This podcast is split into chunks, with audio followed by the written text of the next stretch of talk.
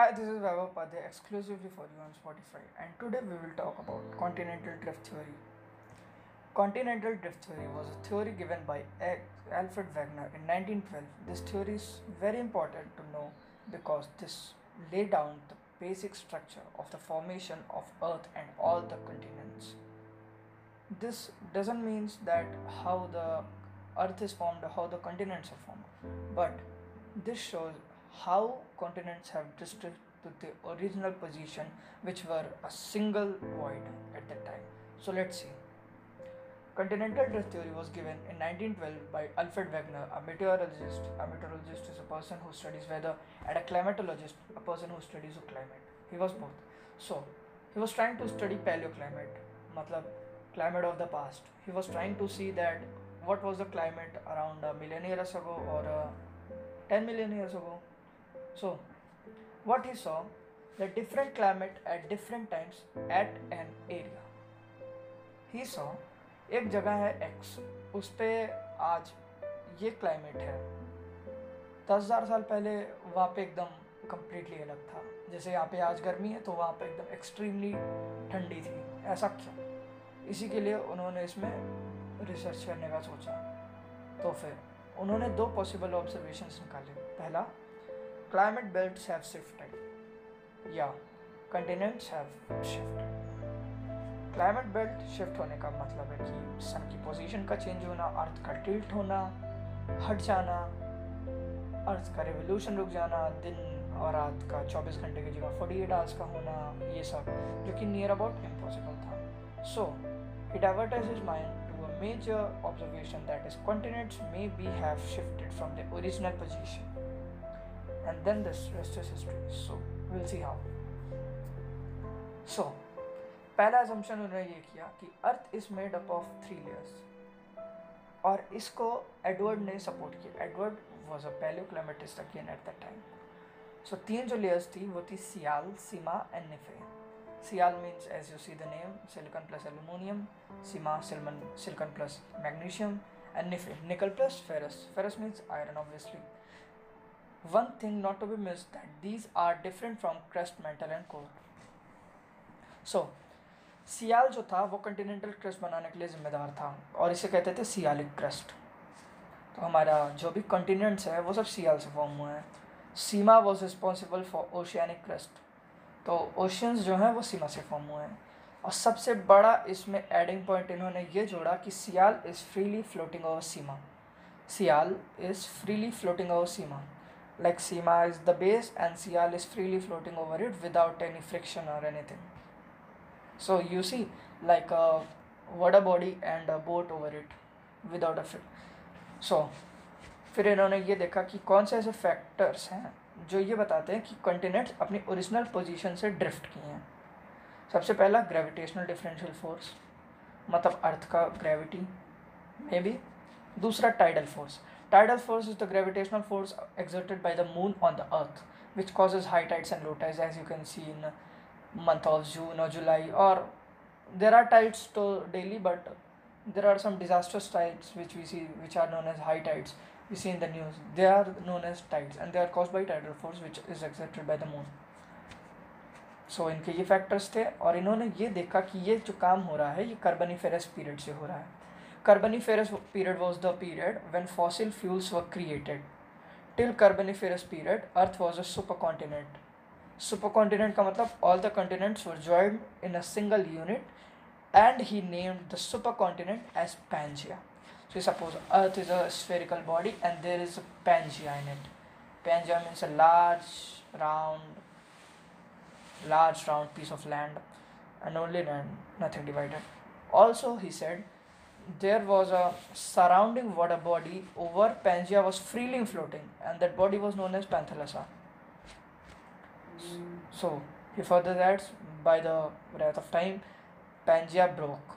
Pangea broke into two units Laurasia and Gondwana land. Laurasia on the north and it's bigger in size than Gondwana land. Laurasia comprised of North America, Europe, Asia except India. See if you see like India is uh, a peninsula which if you see India on a globe you'll see like it has been fitted from somewhere else so India was in Gondwana land according to Wegener. Okay. So, when Laurasia and Gondwana land were divided, the middle portion of the sea was known as Tethys Sea. It took further and two new oceans were formed Arctic Ocean in the north and Indian Ocean in the south. Tethys was in the central. As you see, the words Tethys, Pangaea, Panthalassa are German because Alfred Wegener was German. Okay, and he further adds that the continents are still drifting. The continents are still drifting. The change is not noticeable because it takes a large number of time, a large a large fraction of time you see millions and millions of years which you can't see it by naked eyes. It's not visible. And this type of change we see we say diastrophic. Okay? So he also gave reasons to support his theory by few tricks or you may say few add-on points. And the add-on points are island chains. He said that the continents the parts of the continent that detached while moving and shifted to the east and they fall down and they fell down to the south. Those are now known as island chains or the archipelagos. Also he added when the fold mountains the fold mountains were formed pardon me the fold mountains were formed because of the frontal edges crest by the colliding movement of north and the east piece of land. As they were drifting they both collided and uh, due to friction some part of it break and these are now known as mountains. And evidences for it. Wegener also gave few evidences. And you know all he needed to prove is that Pangaea exists. If Pangaea exists Panthalassa exists. Pangaea exists if Panthalassa exists and when Panthalassa exists the continents have obviously drifted and split apart.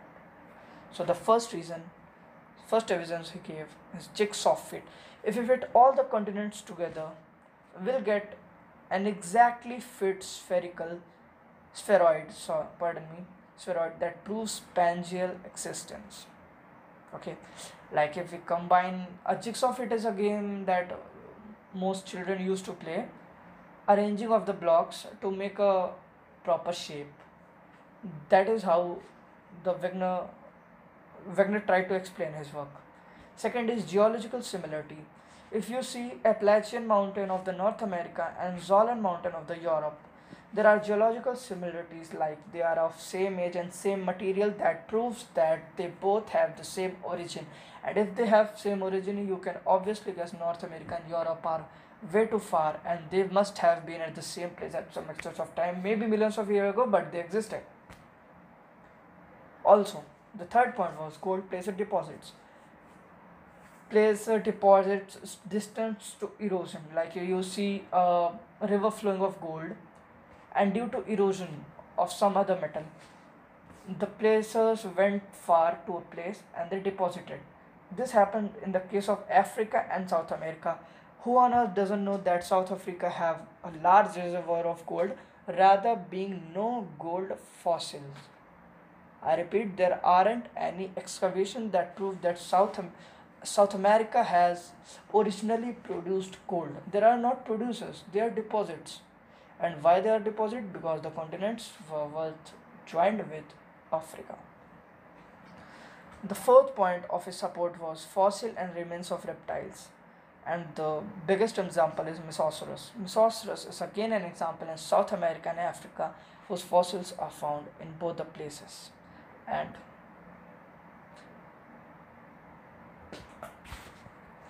Carboniferous glaciation.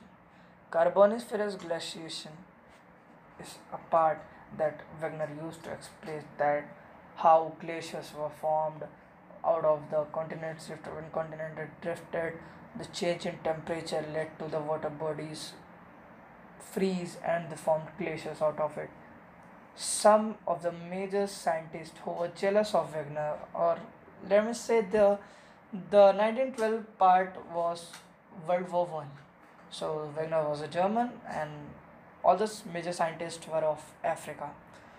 So they put on an objection on Wegener and they added they added that Wegener contradicted himself. He said Sial freely floats over Sima, then how crashing would lead to formation of floor mountains because freely float freely floating body never exerts any frictional force. So yes. The second part is the resultant movement cannot be always to equator. As Wegener said that resultant movement was always to the equator, but this was contradicted by the Americans. Third is that the tidal force exerted by moons are way too slow that are responsible enough to drift the continents. It is very minute. Yeah, you can see like it only moves some sea waves responsible for high and low tides. But the points for major, but there is a major conspiracy theory that Americans were jealous of Wegener's work because this was the period of the World War First, and Wegener, being a German, were discarded. So, unfortunately, Wegener's theory was discarded. So you must be wondering that why do we have studied this Wegener's theory? Because Wegener theory set a milestone that described this Earth exists in a single unit millions of years back. And this is very important. Thank you.